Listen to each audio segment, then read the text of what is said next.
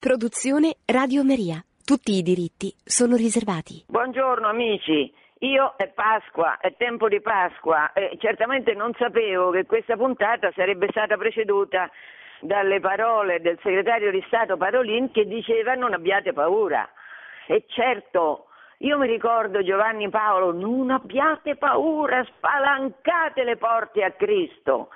Ecco, è tempo di Pasqua, Cristo è risorto e questo vale, io ho pubblicato nelle pillole che faccio, eh, non so se l'ho detto altre volte, mi è venuta l'anno scorso in tempo di lockdown l'idea di fare quelle che ho chiamato le pillole di Angela, piccoli video di 4-5 minuti. Adesso queste pillole sono diventate culturainpillole.com, ve lo consiglio perché tante persone ci partecipano, ciascuno facendo quello che il suo lavoro gli ha insegnato, quindi pillole di psicologia, di teologia, di diritto, di economia, io di storia, tanti insomma. Allora, eh, spalancate le porte a Cristo, di che dobbiamo avere paura? La morte è vinta, ma davvero è vinta. E quindi Ciò nonostante anche, dobbiamo occuparci di tante schifezze che succedono al mondo, certamente, e continueranno fino alla fine del mondo, anzi, secondo l'Apocalisse il mondo non va verso una soluzione dei problemi, va verso un tale aggravamento dei problemi che poi tornerà Cristo nello sconvolgimento generale. Allora, di che ci occupiamo oggi? Della conseguenza, chiara conseguenza, di quello che è scritto al capitolo 3 della Genesi, cioè di Satana che convinceva a mangiare dell'albero della conoscenza del bene e del male con una bellissima eh, proposta. Sarai uguale a Dio, sarai Dio. Dio è invidioso di te. Ecco, da allora l'agnosi, cioè quelli che conoscono, che conoscono cosa?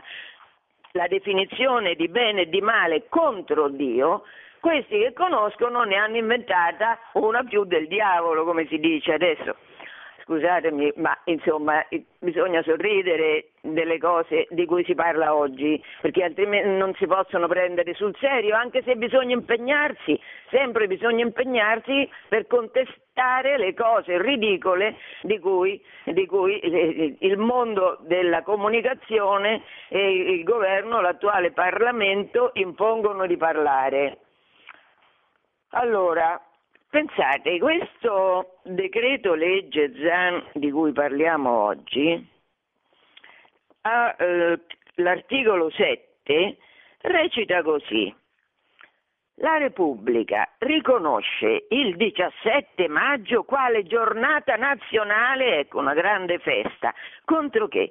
Giornata nazionale contro l'omofobia, la lesbofobia, la bifobia e la transfobia al fine di promuovere la cultura del rispetto e dell'inclusione, e, e nonché di contrastare i pregiudizi, certo, ma quanti di voi sanno che cos'è la bifobia? Fobia, la transfobia, cioè questa legge di cui tutti i mezzi di comunicazione di, masse, di massa e i social parlano dicendo che deve essere approvata, altrimenti dove va la nostra cultura? Noi siamo incivili, sempre sottinteso che siamo incivili perché abbiamo radici cattoliche, perché abbiamo per due millenni seguito la rivelazione, pertanto siccome la rivelazione è opera satanica di questo Dio cattivo che ha creato il mondo perché fosse buono e bello, è vero, come lui è, ecco, siccome noi seguiamo questo Dio, che in realtà con la creazione è un, pens- è un mondo gnostico quello in cui siamo inseriti. Gnostico che significa? Significa un mondo che di fatto disprezza la creazione, disprezza la carne e ne vuole, vuole creare una creazione migliore. A partire da cosa? A partire dal proprio cervello, pensate. Bene, allora questo decreto legge ZAN vuole una che noi proclamiamo solennemente in nome della cultura del rispetto, una giornata nazionale per che cosa? Perché per delle realtà che neanche sappiamo che cosa siano. Perché sfido molti di voi a, sapere cos'è la bifobia o la transfobia, cosa che per esempio io non so, certo io sono una persona particolarmente oscurata nel mio cervello, ma non so il significato di queste parole. Quindi che vuol dire? Che questo decreto legge Zan, di cui si impone in tutta la cultura, tutta l'intelligenza nazionale, vuole imporre l'approvazione come legge di rispetto, di vera uguaglianza, cioè di belle parole, in realtà è fondato su qualche altra cosa. Parliamo di questo, cioè entriamo nel dettaglio per capire, perché dobbiamo capire che cosa ha portato il cervello di alcuni a formulare queste, questa necessità di questo decreto in nome di parole di cui non si conosce neanche il significato. Ne parliamo con Alfredo Mantovano, mio caro amico, nonché cassazionista, nonché autore, curatore di un libro che è appena uscito per Cantagalli che si intitola Legge omofobia perché non va. Allora, ne parliamo con Alfredo Mantovano che è curatore e con Daniela Bianchini che ha scritto un articolo di questo, eh, di questo libro collettanea. Buongiorno Alfredo. Buongiorno a voi e agli ascoltatori. Come si arriva a discutere di questo decreto legge. Quali sono le strade che hanno portato a questa esimia esibizione di intelligenza gnostica? Ma eh, intanto non è un decreto legge, è un disegno di legge. Oh, scusa, sì, sì, certo, stato... io sono proprio ignorante. Disegno di sì, legge, no, scusa. Eh, se fosse un decreto legge ahimè sarebbe già operativo. Invece certo, certo, certo, ancora non ci siamo arrivati. In questo momento è eh, all'esame del Senato ed è già stato approvato dalla Camera dei Deputati eh, dove il relatore, appunto l'onorevole Zan del Partito Democratico, ha eh, unificato eh, in un unico testo proposte di legge presentate da esponenti di vari partiti, diciamo dal, da 5 Stelle al Partito Democratico, Italia Viva fino anche a Forza Italia. Um, in realtà um, tentativi di far uh, entrare nel nostro ordinamento norme di questo tipo sono stati fatti nelle legislature precedenti, ma ehm, eh, nella, in particolare nella legislatura 2013-2018 il testo che allora si chiamava Scalfarotto perché eh, l'attuale sottosegretario all'epoca era soltanto parlamentare ed era il relatore del provvedimento, eh, quel testo fu approvato anch'esso alla Camera ma poi si fermò al Senato. Oggi riemerge, anzi è riemerso già da tempo, tant'è che eh, è almeno un anno che se ne discute animatamente e eh, vi è una, come tutti abbiamo visto, una fortissima campagna mediatica perché venga approvato. Eh, io credo che la cosa più saggia sia porsi nell'ottica dei promotori di questo disegno di legge per verificare se gli obiettivi che loro dicono di voler raggiungere eh, sono obiettivi eh, che hanno un, un, riscontro nella realtà.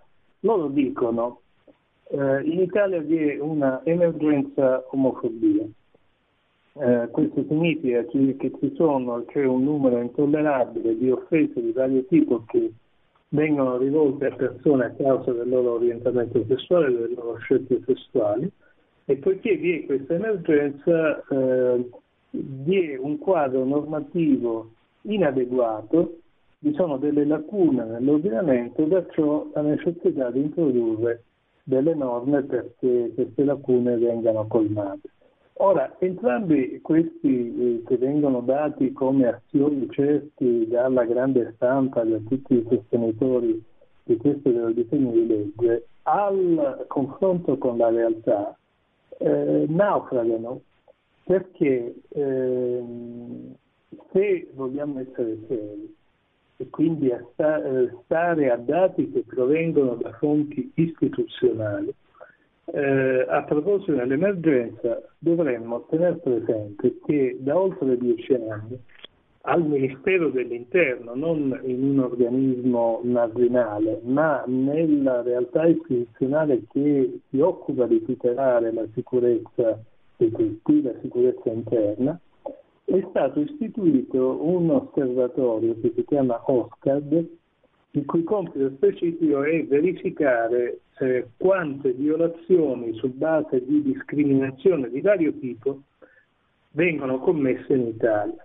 Eh, questo OSCAD, se voi vi andate a vedere sul sito del Ministero dell'Interno il decreto istitutivo, eh, diciamo che ha le maglie larghe nel raccogliere i dati perché in particolare sulle discriminazioni avendo come sfondo le scelte sessuali di una persona, ehm, dice esplicitamente di avere tra le sue fonti certamente le denunce presentate ai presidi di polizia, ma a fianco a queste le segnalazioni che provengono dalle associazioni LGBT e anche eh, quello che si può trovare sui giornali, le cosiddette, quelle che in linguaggio diciamo, da questura si chiamano le fonti aperte.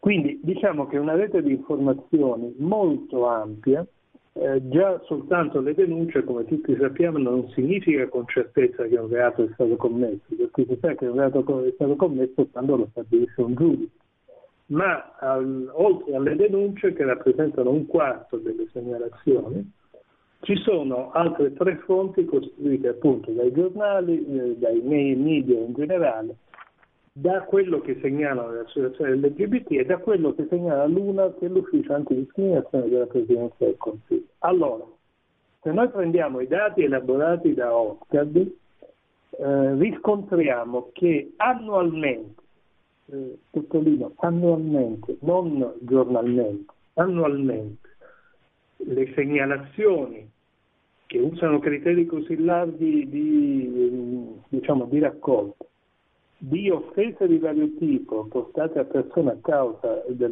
loro orientamento sessuale sono 26, non 26.000, 26 in un anno in tutta Italia. Non mi pare che sia una cifra da emergenza. Se poi passiamo all'altra voce controversa, cioè la presunta lacuna normativa, beh, basta prendere il codice penale e eh, le leggi penali in generale per constatare che eh, lo spettro è amplissimo, eh, vengono punite a prescindere dall'orientamento sessuale di una persona, quindi qualunque sia il suo orientamento, le percosse, le lesioni personali, le minacce, le diffamazioni, le calunnie, cioè tu, tutto quello e eh, qualora la spinta sia una spinta considerata particolarmente deplorevole, eh, la pena è aggravata, sono i cosiddetti motivi abietti e futili. Qualora ehm, le modalità di realizzazione del reato sono fatte profittando di eh, condizioni di disagio, di minorità della persona offesa, della vittima, la pena viene aggravata, è l'aggravante della cosiddetta minorata difesa. Dice, ma sono aggravanti di carattere generale che non menzionano esplicitamente l'omofobia, la transfobia e via discorrendo, ma le norme soprattutto le norme penali, devono essere generali e astratte, proprio perché quanto più sono generali e astratte, tanto più possono applicarsi alla molteplicità dei casi concreti. Eh, l'ultima cosa che vorrei dire è che eh, non solo queste disposizioni contenute nel testo ZAN eh, sono inutili, ma sono fortemente dannose che sono fortemente dannose perché pretendono di sostituire a disposizioni di carattere generale disposizioni di carattere generico, non è la stessa cosa, perché ehm, nella estensione che viene data alle nuove norme incriminatrici introdotte dalla legge Zan, ogni magistrato può tirare la disposizione sulla base del proprio condizionamento ideologico. Eh, di questo si è accorto lo stesso Parlamento, la stessa Camera dei Deputati, perché eh, al momento del passaggio del testo dall'esame che è stato fatto in Commissione Giustizia all'esame e al voto dell'Aula, eh, la Commissione Affari Costituzionali, che come tutti sappiamo dà un parere di legittimità costituzionale a tutti i testi di tutte le commissioni prima che passino in aula, ha segnalato la pericolosità eh, del, in particolare delle norme di carattere penalistico contenute nel testo ZAN dicendo guardate sono troppo generiche, guardate che viene violato quel principio di, eh, dire, di precisione, la parola corretta è tassatività, che consente a ciascuno di noi di sapere quali comportamenti sono vietati e quali no, e quindi di prevedere sulla base delle proprie condotte se si incorrerà o meno eh, in una sanzione penale. E allora che cosa, fatto, che cosa hanno fatto i deputati?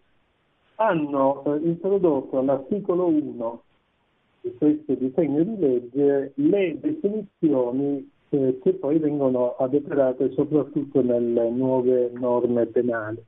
E le definizioni sono definizioni di, dei termini sesso, genere, orientamento sessuale e identità di genere. Allora, io vorrei leggere e poi chiudo eh, e, e, vorrei sottoporre alla vostra attenzione la definizione che il testo ZAN dà della espressione identità di genere, segnalando che sulla base di questa definizione poi viene parametrata la norma penale e quindi vengono erogati, eh, se questo testo dovesse diventare legge, anni di reclusione e nel corso delle indagini vengono attivate le intercettazioni telefoniche ambientali, ma anche misure restrittive della libertà. Allora, Articolo 1,1 lettera D del testo esame. Per identità di genere intende l'identificazione percepita e manifestata di sé in relazione al genere, anche se non corrispondente al sesso, indipendentemente dall'aver concluso un percorso di transizione.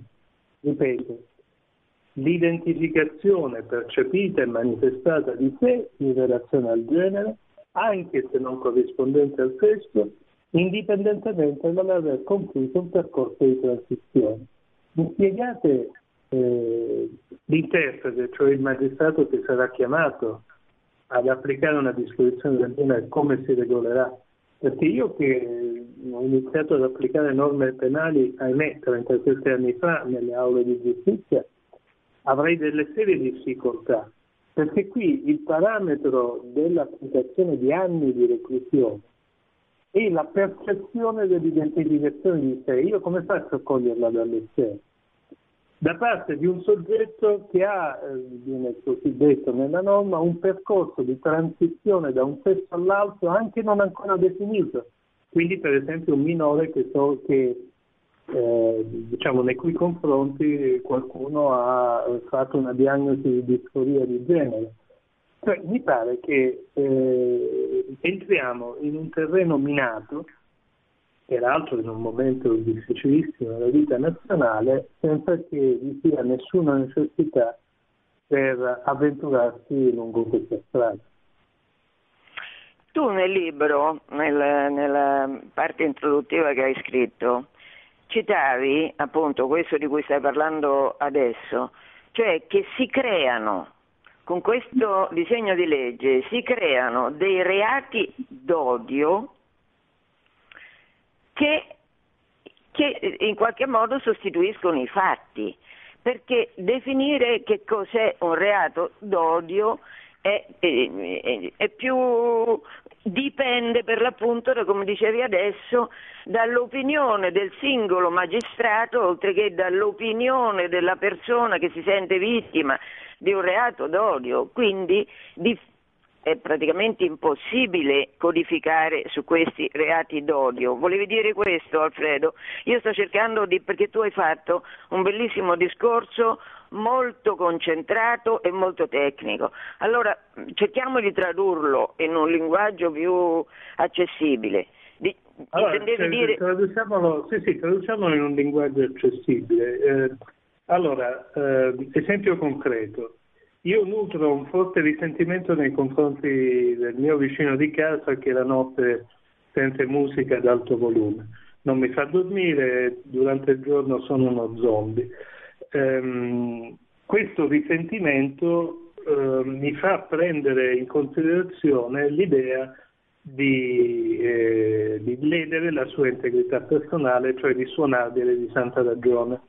Eh, quindi io ho l'intenzione di fargli del male. Ma il diritto penale entra in gioco nel momento in cui dall'intenzione si passa al fatto. Cioè il diritto penale in un paese civile è un diritto penale del fatto, non è il diritto penale dell'intenzione.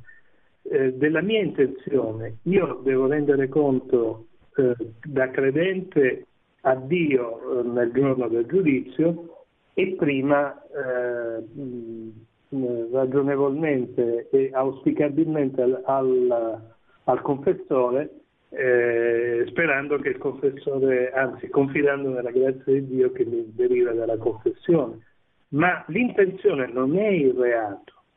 Se poi commetto il reato, cioè se eh, gliene do di santa ragione al mio vicino, eh, diciamo, si può parlare di un di, una, eh, di un elemento psicologico del reato stesso più o meno forte, ma comunque c'è il dato concreto che il mio vicino ha l'occhio nero e magari un po' di lividi lungo il corpo. Non so se ehm, eh, diciamo, l'esempio rende l'idea, ma eh, il passaggio, eh, la svolta di, diciamo, di qualità, tra virgolette, del disegno di legge ZAN e la realizzazione del passaggio da un diritto penale del fatto a un diritto penale dell'intenzione che è imperscrutabile e rispetto alla quale si eh, consegna al magistrato un potere eh, che, che, va oltre l'ambito della discrezionalità. Certo, ma perché, perché Alfredo, scusami, perché, perché si deve arrivare al magistrato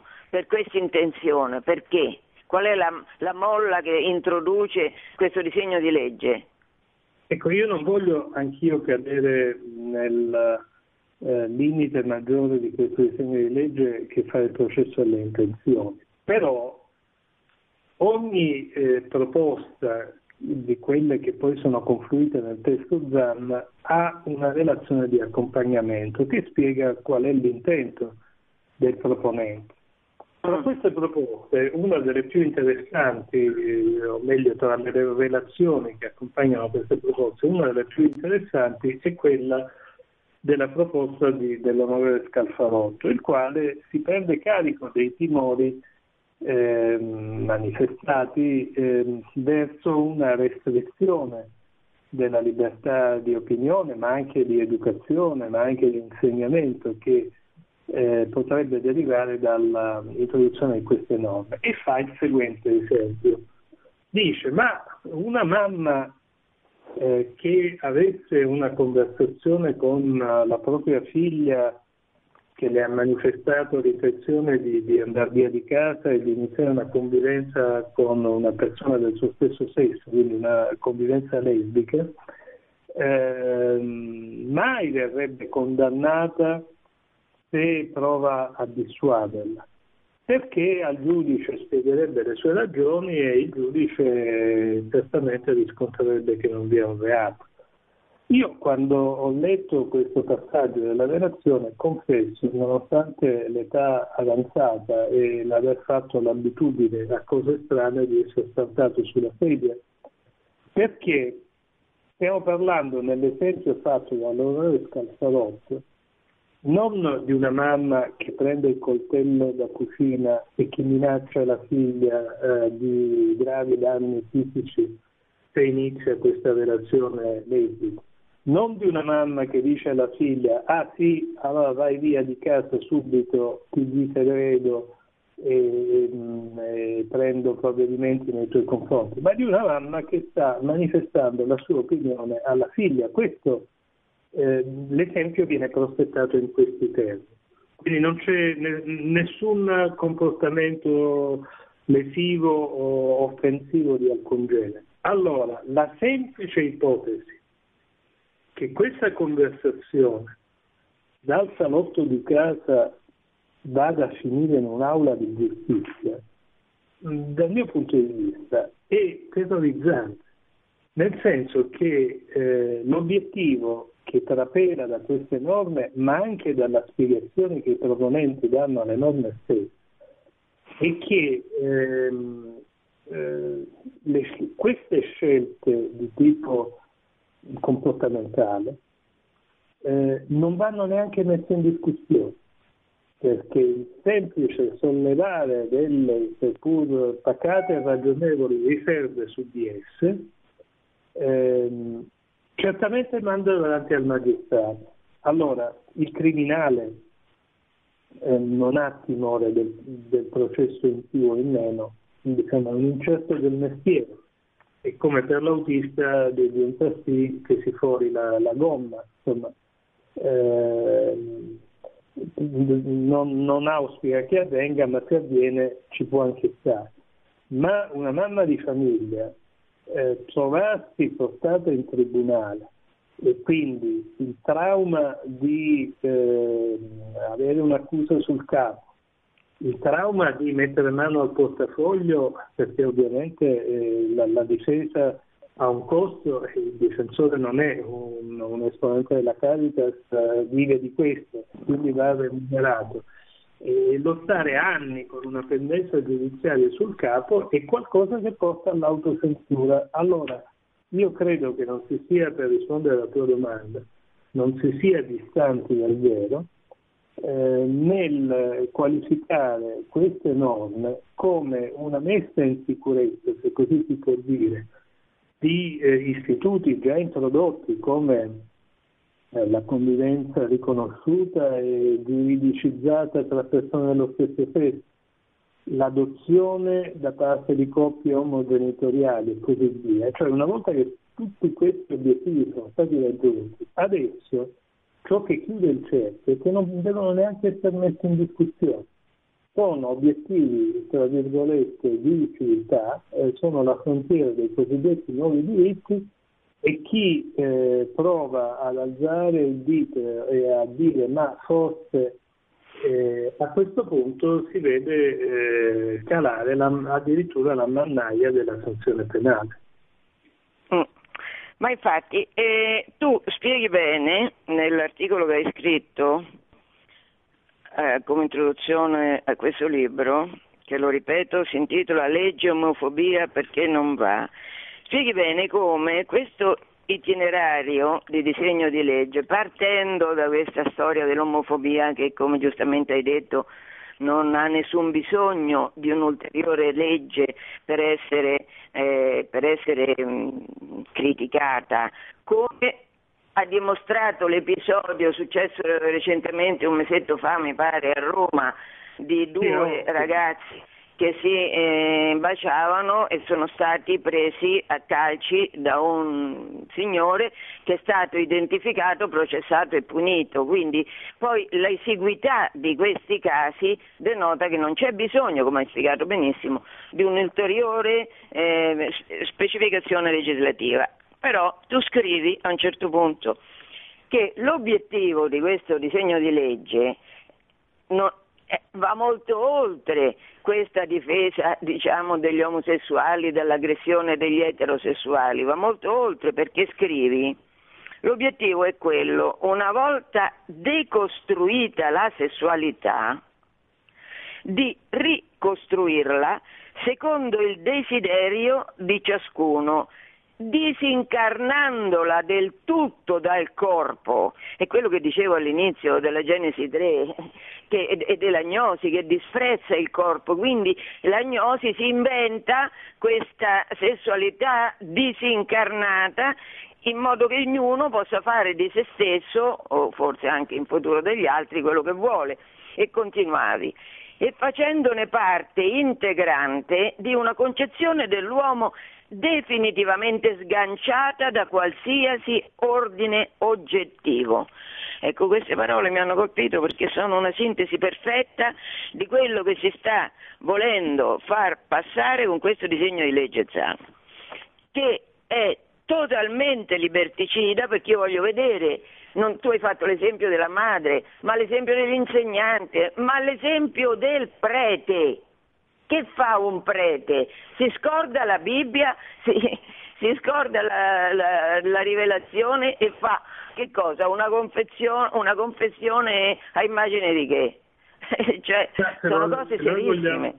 Se noi vogliamo avere un'idea di quello che potrebbe succedere con l'approvazione di queste norme, anche nei confronti per esempio dei sacerdoti, ma non soltanto di loro, è sufficiente vedere, c'è un capitolo del, del libro che è dedicato a questo, quello che è accaduto nelle nazioni dove queste disposizioni sono già entrate in vigore. In certo. Spagna, per esempio, ehm, qualche anno fa ehm, l'allora vescovo di eh, Siviglia, che poi da Papa Francesco è stato fatto eh, cardinale e poi morto in epoca più recente, ebbe a dire in un'intervista di dire che insomma, l'unione tra persone dello stesso sesso non è esattamente come la famiglia fondata sul matrimonio tra, tra, persone di sesso diverso, se non altro. Ecco, qui, scusami se ti interrompo un minuto, qui siamo a Radio Maria, faccio esplicitamente, leggetevi quelli che ascoltate per sapere, Dio, Dio si è rivelato, si è rivelato, cioè ha preso l'iniziativa, non possiamo far finta che questo non sia successo. Allora, leggetevi il capitolo 23 del libro del Levitico e per il Nuovo Testamento le lettere ai Romani, che sono chiarissimi. Scusa Alfredo. No, dicevo, ehm, questo vescovo, quindi addirittura non era, era il, il mm, Monsignor, all'epoca Monsignor poi è diventato cardinale, Fernando Sebastian Aguilar, eh, è stato iscritto nel registro degli indagati in Spagna eh, per omofobia. In Francia, certo. Eh, con mm, la legge stabilirà dal nome del mm, ministro della giustizia dell'epoca, era presidente Hollande, eh, un padre di famiglia che partecipava diciamo, all'equivalente francese del Family Day, la Manif pour tout, eh, si è fatta una notte in cella di sicurezza semplicemente perché andava in giro portando per mano i suoi due bambini e indossando una felpa eh, che raffigurava quella scena, cioè un padre, eh, una madre con due bambini eh, tenuti per mano, perché quella felpa era ritenuta omofoba.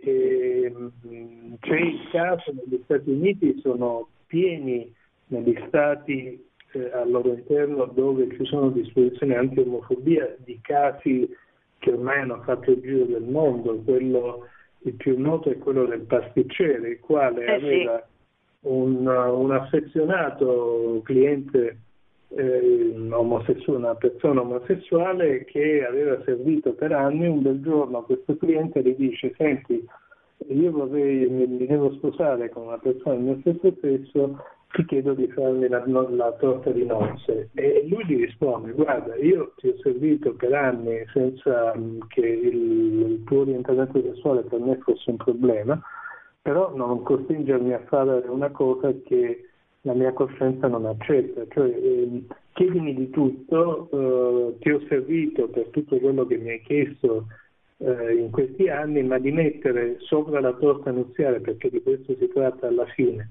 non un omino e una femminuccia, ma due omini, io non me la sento proprio. È stato denunciato, il, il suo esercizio commerciale è stato chiuso, ha perso il lavoro. E, insomma, eh, siamo di fronte è stato eh, adesso alla fine dell'iter dichiarato innocenti, eh? comunque certo, anni, nel soldi. Frattempo, nel frattempo ha fatto la fame però. Sì, sì, è stato aiutato, va bene, però eh, certo. È un'ingiustizia che grida vendetta, insomma. Senti, eh, se no qua eh, il tempo corre. Vorrei chiedere all'avvocato da- Daniela Bianchini, buongiorno Daniela. Buongiorno Angela, ne approfitto anche per salutare Alfredo Mantovano e tutti gli ascoltatori. Allora, qua nell'articolo eh, tu, il, ehm, l'articolo che tu hai scritto su, all'interno di questo libro riguarda l'applicazione di questa meraviglia di disegno di legge. Cosa, quali saranno le conseguenze a scuola? Soprattutto se passa questo disegno, quali saranno le conseguenze a scuola di questa famosa giornata nazionale contro la bifobia, transfobia, omofobia, lesbofobia a proposito dell'educazione e della fine decretata da questo disegno di legge dell'educazione, della libertà di educazione. Allora, le conseguenze, eh, anzi intanto vi ringrazio proprio per, insomma, per avermi dato la possibilità di parlare di questo argomento perché c'è molta confusione, non tutti sono consapevoli di quello che potrebbe accadere. Eh, no, io... pochissimi sono consapevoli, esatto. lo dicevo appunto, si, si gioca proprio sull'ignoranza crassa, esatto. sulla bellezza delle parole, rispetto, uguaglianza, eh, rispetto di tutte le... rispetto. Eh. Vediamo un po' esatto. come rispetta questo per, disegno di legge. Per, esatto, un po' per la terminologia che appunto non è chiara, ma anche perché appunto um, io proprio per far capire bene eh, che cosa eh, intendo dire, quindi perché ho timore e quindi anche per invitare e invito quindi adesso gli ascoltatori eh, a prestare attenzione vediamolo ecco come questo DDL ZAN come un grande cavallo di Troia, no? quindi all'apparenza quindi si presenta come un, mm, insomma, un qualcosa che vuole difendere eh, i diritti, quindi contro le discriminazioni e su questo possiamo essere tutti d'accordo, nessuno deve essere discriminato ma eh, in quanto essere umano, quindi eh, tutti quanti siamo uguali, nessuno deve essere discriminato. Ma andiamo a vedere che cosa c'è dentro al DDL ZAN. E appunto parlando dell'articolo 7 prima appunto eh, hai parlato della, della giornata appunto, nazionale contro l'omofobia. Al comma 3 eh, si dice appunto che le scuole di ogni ordine e grado, quindi anche le scuole paritarie, sono chiamate ad organizzare cerimonie, incontri e ogni altra iniziativa utile per la realizzazione appunto di quella giornata, che non dimentichiamo una giornata in cui si dovrà parlare appunto di identità di genere, quindi anche quello che appunto è stato detto prima riguardo anche all'ambiguità di questo termine. Quando mh, mm, leggiamo identità di genere dobbiamo necessariamente pensare alla teoria gender. Un, c'è un qualcosa che manca in questo articolo e che è strettamente collegato, appunto, come poi eh, vi dirò in maniera più precisa, alla, alla compressione della libertà di insegnamento, ma anche il riferimento alla disabilità. Eh, nonostante nel titolo stesso del DDL si parli appunto di misure di prevenzione e contrasto alla discriminazione e della violenza per motivi fondati sul sesso, sul genere, sull'orientamento sessuale, sull'identità di genere e sulla disabilità.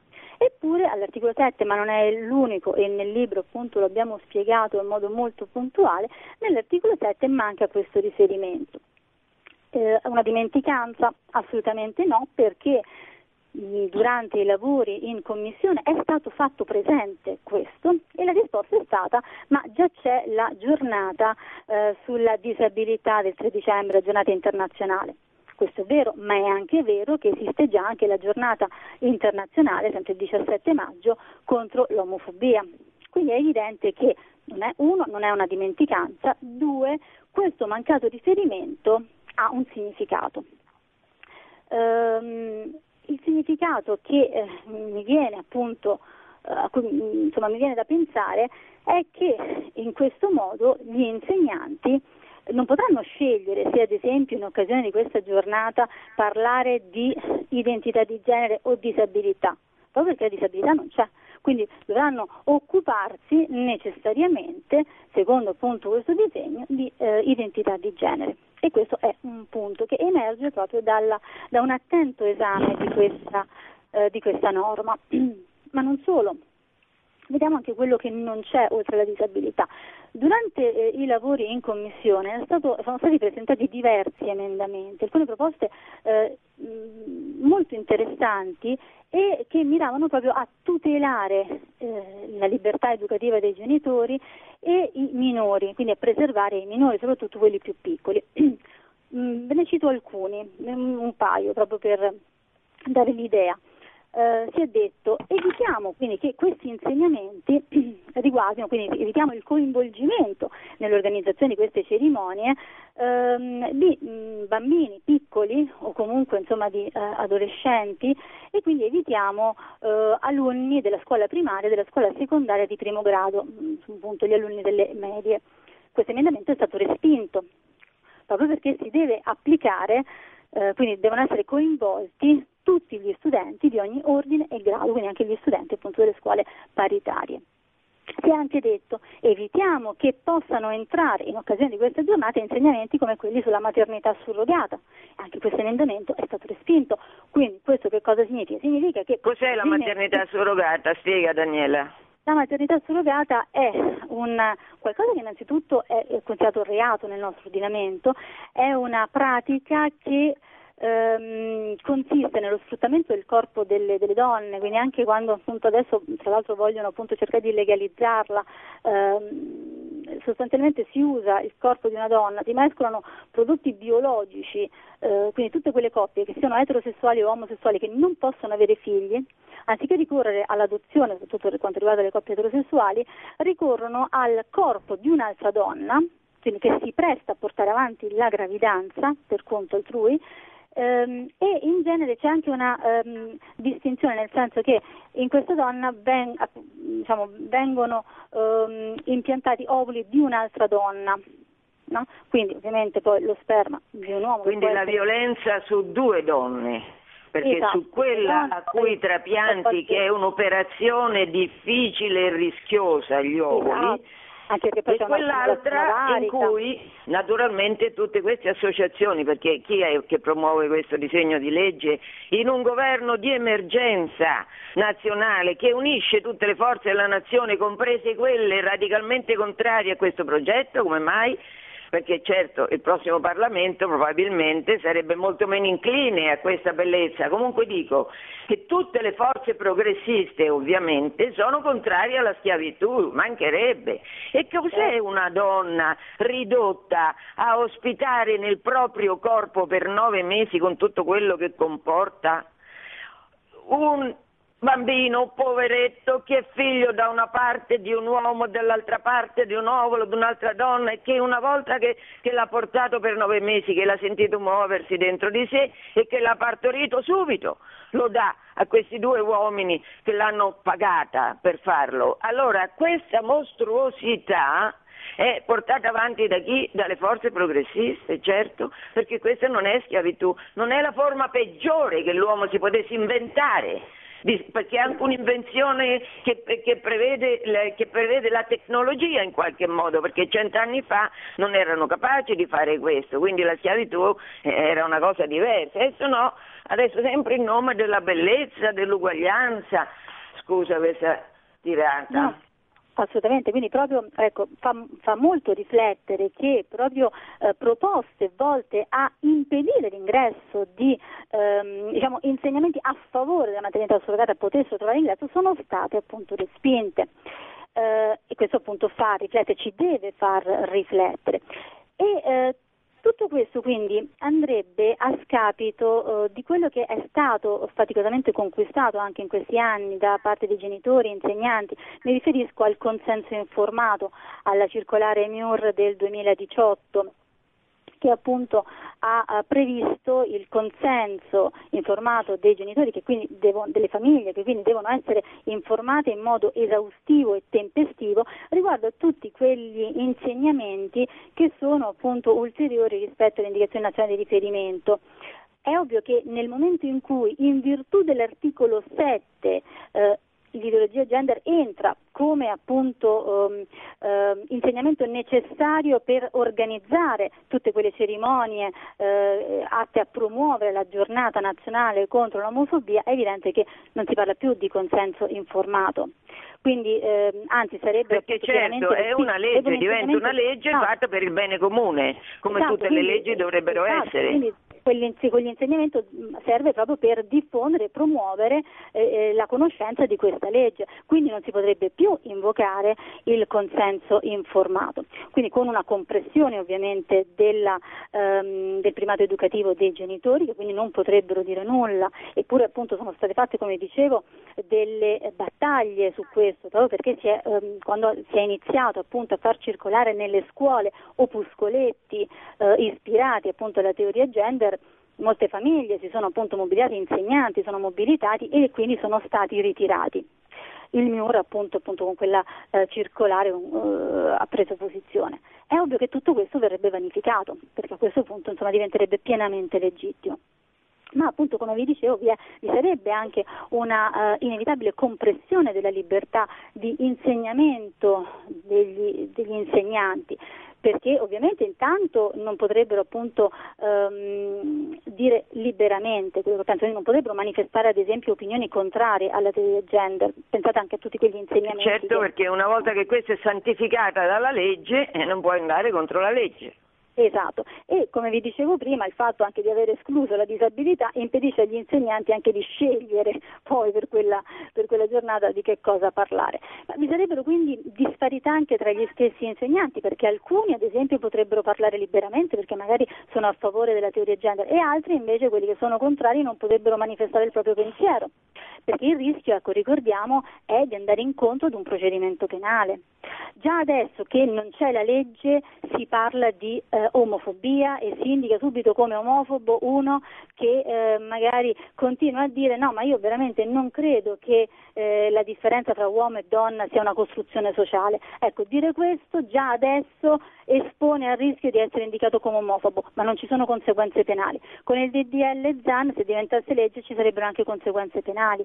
Immaginiamo ecco, tutto questo all'interno scu- delle scuole.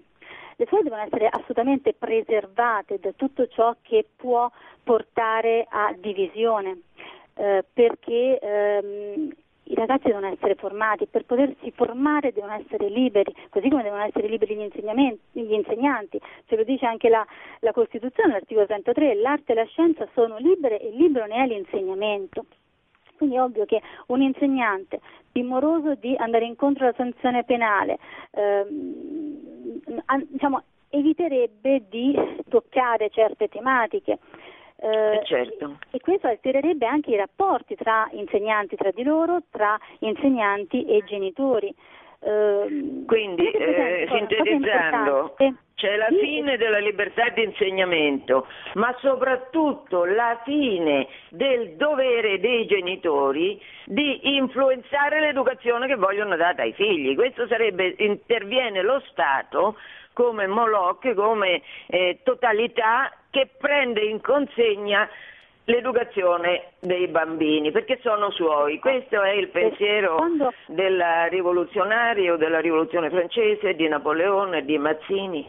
E, e, esatto. hanno fondato l'educazione perché? Perché non, non, esprimendo pensieri radicalmente minoritari per trionfare cosa dovevano fare? Dovevano impadronirsi dell'educazione dei bambini e insegnare a questi poveretti quello che loro pensavano fosse la verità e quindi respingere i genitori a cui compete invece l'educazione, respingere i genitori dall'educazione, respingere i preti dall'educazione. Questo viene dall'illuminismo, viene dalla rivoluzione francese e questo continuano a fare oggi i nostri progressisti.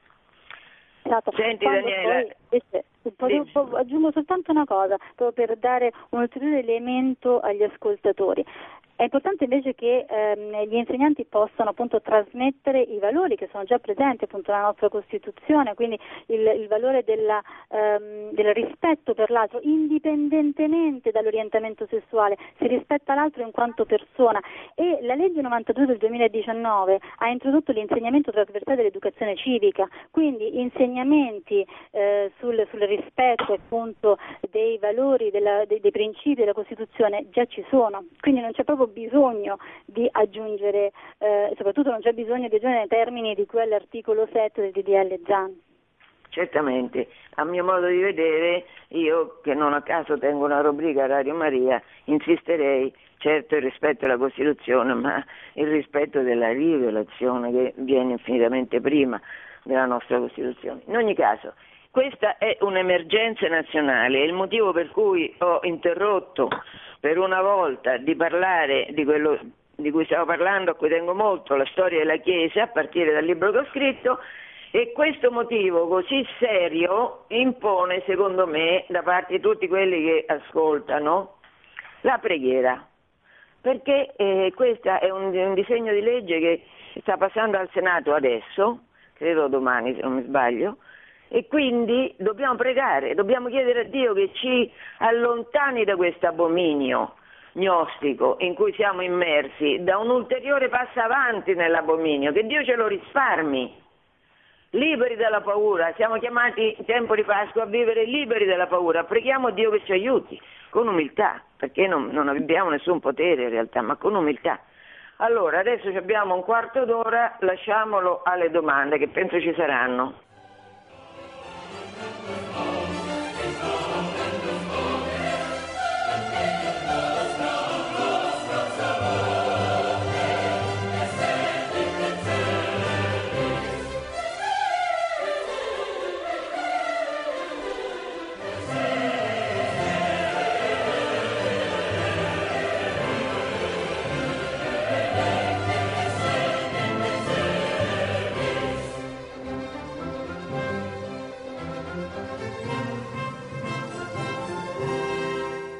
Eh, buongiorno, salve, sono Dora da Torino. Allora, intanto complimenti, eh, grazie perché è, un, è un, veramente una cosa stupenda questo di riuscire a parlare di questo argomento. Allora, il problema è questo che mi pongono, dunque, mh, a prescindere che io non sono una persona razzista in quel senso lì, Uh, però c'è un non ho capito come ha detto allora, io, non, io non, sono, sono, una... non sono razzista in quel senso cioè non sono né omofobia né, cioè, non ho, ecco però eh, ma nessuno sono... signore proprio eh, nessuno infatti, nessuno infatti, di noi eh, infatti eh, nessuno di noi che siamo in Radio Maria sicuramente però No, dico ma- questo, ecco, dico questo, dunque io sono vittima di maltrattamenti da parte del marito e, e maltrattamenti da parte dei servizi sociali, mi hanno tolto le bambine dopo una separazione di violenze, ecco. Eh, io sono 11 anni che non vedo le mie figlie, sono state adottate in due famiglie diverse. Ora sembra non concernere qui l'argomento, invece potrei dire ai politici, non so se sentano, ma almeno quelli cattolici, non ci si può or- um, occupare di queste cose che dopo quattro denunce lui non ha pagato nulla e io ho pagato tutto, mi sono dovuta rialzare da sola con il dolore all'interno di due figlie che non so neanche se sono vive. Questa è la mia domanda, eh, sia a tutti e due gli avvocati che anche a lei, dottoressa No, a me no, signore, io no. A Eh, Mantovano. No, io farei rispondere Daniela perché lei l'avvocato e, e ha competenza specifica. No, no, ma competenza specifica Sì, in materia di diritto di Daniela. famiglia, quindi è la persona più adeguata. Certo, certo. Daniela. Sì, e sicuramente ci sono eh, tematiche ben più urgenti da affrontare, soprattutto appunto in materia di, di famiglie e minori. Ehm, mi viene in mente eh, adesso ad esempio il fatto che ehm, ci sarebbe proprio l'emergenza di trattare in maniera ancora più puntuale e precisa, già ci sono stati degli interventi, ma è bene continuare ad investire anche su questo, sulla eh, educazione ehm, dei minori per quanto riguarda eh, l'uso dei social network e le nuove tecnologie. Ecco, semmai su questo bisognerebbe concentrare, eh, anche concentrarsi in ambito scolastico. Di questo hanno bisogno eh, le nostre famiglie, i nostri giovani. Per quanto appunto eh, riguarda poi anche eh, le violenze in ambito domestico, appunto come diceva l'ascoltatrice, anche su questo ci sono appunto centri che veramente fanno un grandissimo lavoro ma sono in affanno e quindi non riescono a dare seguito a tutte le richieste di aiuto che vengono appunto presentate. Quindi ecco, mh, ci sono veramente tantissime cose più urgenti di cui occuparsi e sicuramente, ad esempio, ecco, se vogliamo parlare di discriminazioni legate al sesso, non è diciamo nel ehm, diciamo non è come viene appunto affrontato dal DDL ZAN, quindi semmai dovrebbe proprio essere riscritto completamente. Benissimo, Daniela mi fanno pressione dalla regia che dobbiamo chiudere. Eh, Ma eh, per dire, certamente hai perfettamente ragione, ma perché proprio adesso tutta questa fretta? Perché tutti i giornali, i social parlano della necessità che sia approvato questo di- disegno di legge? Perché? Perché il prossimo Parlamento non sarà composto da queste persone, dalla maggioranza degli uno vale uno e allora, è evidente che è così, questa è la ragione della fretta. Dunque io ringrazio sia eh, il Costituzione Cassazionista Alfredo Mantovano sia l'avvocato Daniela Bianchini per aver partecipato a questa puntata che credo spero sia stata utile. Ringrazio tutti voi, dalla prossima, a meno che non succeda non so che, ricominciamo e continuiamo con una storia della Chiesa. Buona giornata a tutti, ciao Alfredo, ciao Daniela. Grazie, buongiorno a tutti. Produzione Radio Maria. Tutti i diritti sono riservati.